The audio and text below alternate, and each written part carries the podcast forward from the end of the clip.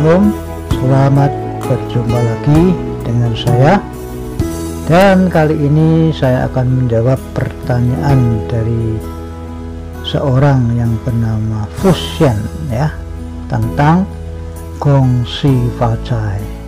Ya Fusian berkata pagi Pak mau tanya. Ya saya jawab silakan lalu Fusian berkata orang Kristen itu boleh nggak merayakan Imlek? Ya saya jawab oke okay, bro dengarkan ini ya. Semua jawaban dari pertanyaan apa pun atau dari siapa pun maka itu harus dijawab berdasarkan atau sesuai kata Alkitab atau firman Allah. Itu bro. Nah artinya saya harus menjawab bukan berdasarkan pendapat saya atau pendapat manusia siapa pun juga melainkan hanya menurut kata Alkitab apakah perlu paham itu lalu Fusian berkata oh ya oke okay, paham pak nah saya berkata oke okay. kalau bro paham maka saya akan menjawab pertanyaan bro ya supaya bro mengerti ya kalau belum paham ya pahami dulu oke okay. Imlek atau tahun baru Cina itu bro harus baca sejarah dan latar belakangnya dulu agar bro tahu semuanya. Nah tentu bro harus membaca dari beberapa sumber yang akurat ya. Dari bisa dari buku-buku ya kan? Dari ensiklopedia Cina. Ya banyak sekali lah ya. Zaman sekarang ini kan semua serba mudah ya untuk mendapatkan hal-hal semacam itu ya kan ada internet masalahnya. Zaman dulu tidak bisa harus beli dan sebagainya. Sekarang ini mudah sekali. Nah lalu bosan berkata oh iya pak. Nah setelah bro tahu sejarah dan latar belakang Imlek atau tahun baru Cina baru kemudian bro cocokkan dengan Alkitab ya. Yang cocok ya diterima dan yang tidak cocok ya jangan diikuti. Selesai gampang kan bro lalu Fusian berkata oh gitu ya. Ya memang semua termasuk merayakan hari raya apa pun itu kan harus tahu sejarah dan latar belakangnya dulu ya Pak ya. Agar kita bisa tahu apakah hal itu melawan firman Allah atau tidak. Ya kan Pak? Saya jawab betul bro itu intinya. Makanya saya kasih tahu di atas tadi kan. Nah karena kalau ternyata hal itu melawan Allah atau firmannya maka kita sendiri yang menanggung akibatnya bro. Bukan orang lain ya kalau sampai kita mengikuti hal itu yang tidak sesuai dengan kata Alkitab apa pun juga itu ya. Lalu kita sampai nanti hari hanya sudah sampai di apa namanya di pengadilan. Allah ternyata kita salah jalan karena mengikuti yang tidak benar tadi. Ya rugi siapa? Nah lalu Busen berkata ya kita sendirilah pak nah makanya jangan asal ikut-ikutan aja. Ya jadi beliau sudah tahu ya jadi akibat dari orang yang melawan Allah atau firman Allah lalu ini berkata ya tahulah pak akibatnya adalah kena celaka hukuman. Saya jawab ya betul loh ya karena orang yang melawan atau melanggar firman Allah itu kan namanya disebut dosa ayatnya mana ada ya.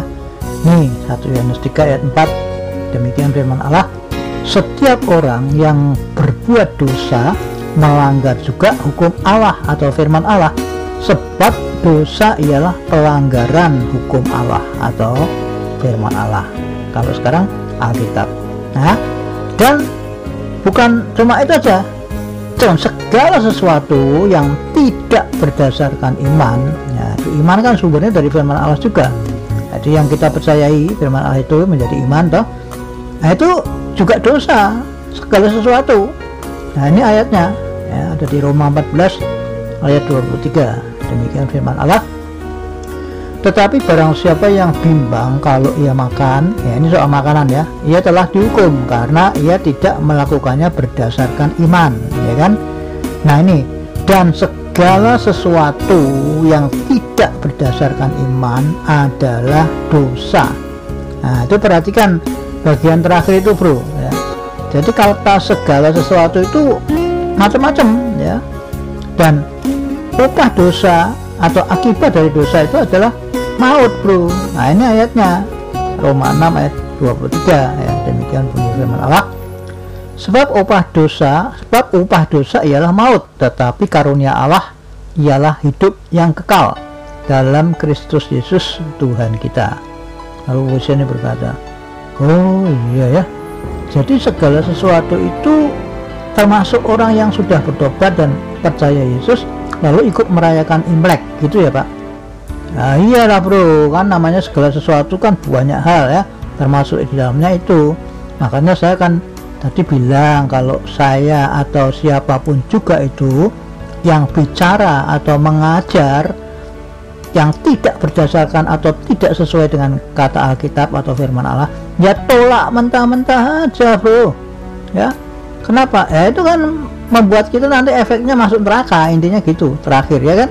Nah sebaliknya kalau saya atau siapa pun orangnya yang berbicara atau mengajar berdasarkan atau sesuai kata Alkitab atau firman Allah ya harus diterima ya atau diaminkan.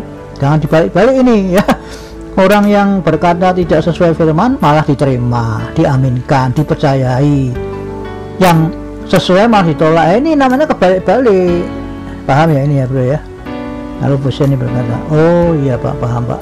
Karena kalau tidak berdasarkan Alkitab itu kan namanya dosa tadi ya pak ya. Jadi kita tidak maulah terima atau aminkan pendapat atau ajaran siapa pun juga yang tidak berdasarkan atau tidak sesuai kata Alkitab ya pak ya. Oke paham pak saya pak? Nah gitu bro. Jadi kalau udah paham ya mari kita pelajari sejarah dan latar belakang Imlek atau tahun baru Cina itu secara singkat aja ya karena durasinya panjang nanti ya. Nah berdasarkan sumber dari ya misalkan Wikipedia ya dan lain-lain. Nanti bro bisa cari sendiri ya di internet ya. Lalu Husen berkata siapa ya oke. Okay. jadi Imlek yang kita kenal di Indonesia itu berasal dari Cina yang disebut Juanji bro nah oleh orang Tionghoa di Indonesia disebutnya Xinjia.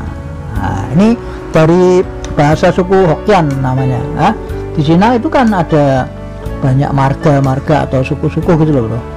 Ya sama di Indonesia itu kan juga banyak ya suku-suku ya. Nah di negara-negara lain juga menyebutnya beda-beda juga tentang Imlek ini atau tahun baru Cina ini gitu loh. Lalu Fusion berkata oh gitu ya iya iya. Nah kemudian kenapa bisa ada perayaan Imlek atau tahun baru di Cina menurut latar belakang dan sejarah serta mitos Cina waktu zaman dulu itu masyarakat di Cina kan banyak yang menjadi petani bro Nah di Cina kan ada beberapa musim juga ya bukan seperti di Indonesia ya ada dua musim ya hujan panas. Tapi di Cina itu hampir seperti di Eropa begitu ada banyak musim termasuk di dalamnya musim salju dan musim semi gitu loh bro Nah waktu musim semi tiba itulah orang Cina biasanya menyambutnya dengan perayaan yang penuh dengan sukacita. Nah, karena di masa dingin orang Cina kan nggak bisa kerja bro. Nggak bisa ke kebun nggak bisa ke sawah kan? Musim dingin bersalju masa mau pergi ke sawah bagaimana? Kedinginan ya. Nah itu sebabnya ketika musim semi tiba maka di apa orang-orang uh, Cina menyambut musim semi itu dengan penuh sukacita. Karena mereka bisa kerja lagi gitu loh bro maksudnya. Nah sampai kini hal itu masih dilakukan atau dirayakan. Dan yang kemudian dikenal atau ditetapkan oleh pemerintah Cina waktu itu ya sebagai tahun baru Cina atau Imlek atau Xinjia gitu bro itu latar belakangnya ya. Jadi waktu zaman dinasti-dinasti dulu itu hari dan tanggalnya perayaan itu juga berubah sesuai keputusan dinasti. Apa yang waktu itu memerintah bro? Misalnya waktu di uh, oleh dinasti Han ya. Itu memerintah maka apa waktu diperintah oleh dinasti Han ini hari raya Imlek itu jatuh pada tanggal dan bulan apa misalkan gitu kan? Nah lalu ketika dinasti Tang memerintah maka perayaan hari raya Imlek itu juga berubah tanggalnya dan bulannya bro. Husain berkata loh oh gitu ya kok bisa gitu ya pak? Nah saya jawab ya kan sistem penanggalan atau apa kalender ya pada waktu di zaman itu kan ada dua sistem ya memakai patokan bulan dan atau memakai patokan matahari gitu loh bro. Jadi ya itu yang menyebabkan terjadinya perbedaan ya. Nah lalu Busin berkata oh gitu ya. Nah, kemudian berapa lama itu pak perayaan itu berlangsung pak biasanya pak? Saya jawab perayaan itu berlangsung biasanya selama dua minggu bro dan uh, terakhir atau diakhiri di hari ke-15 yang dikenal dengan sebutan cap gome itu bro ya. Cap gome itu sendiri diambil dari dialek suku Hokkien ya yang berarti malam ke-15 atau malam bulan purnama. Menurut penanggalan Imlek tahun baru Cina. Gitu bro. Nah Cap Gomeh sendiri adalah penutup dari rangkaian perayaan tahun baru Imlek. Nah begitu bro ya. Oke ini kita lanjutkan pada bagian kedua ya karena ini kan nanti terlalu panjang videonya. Oke Tuhan berkati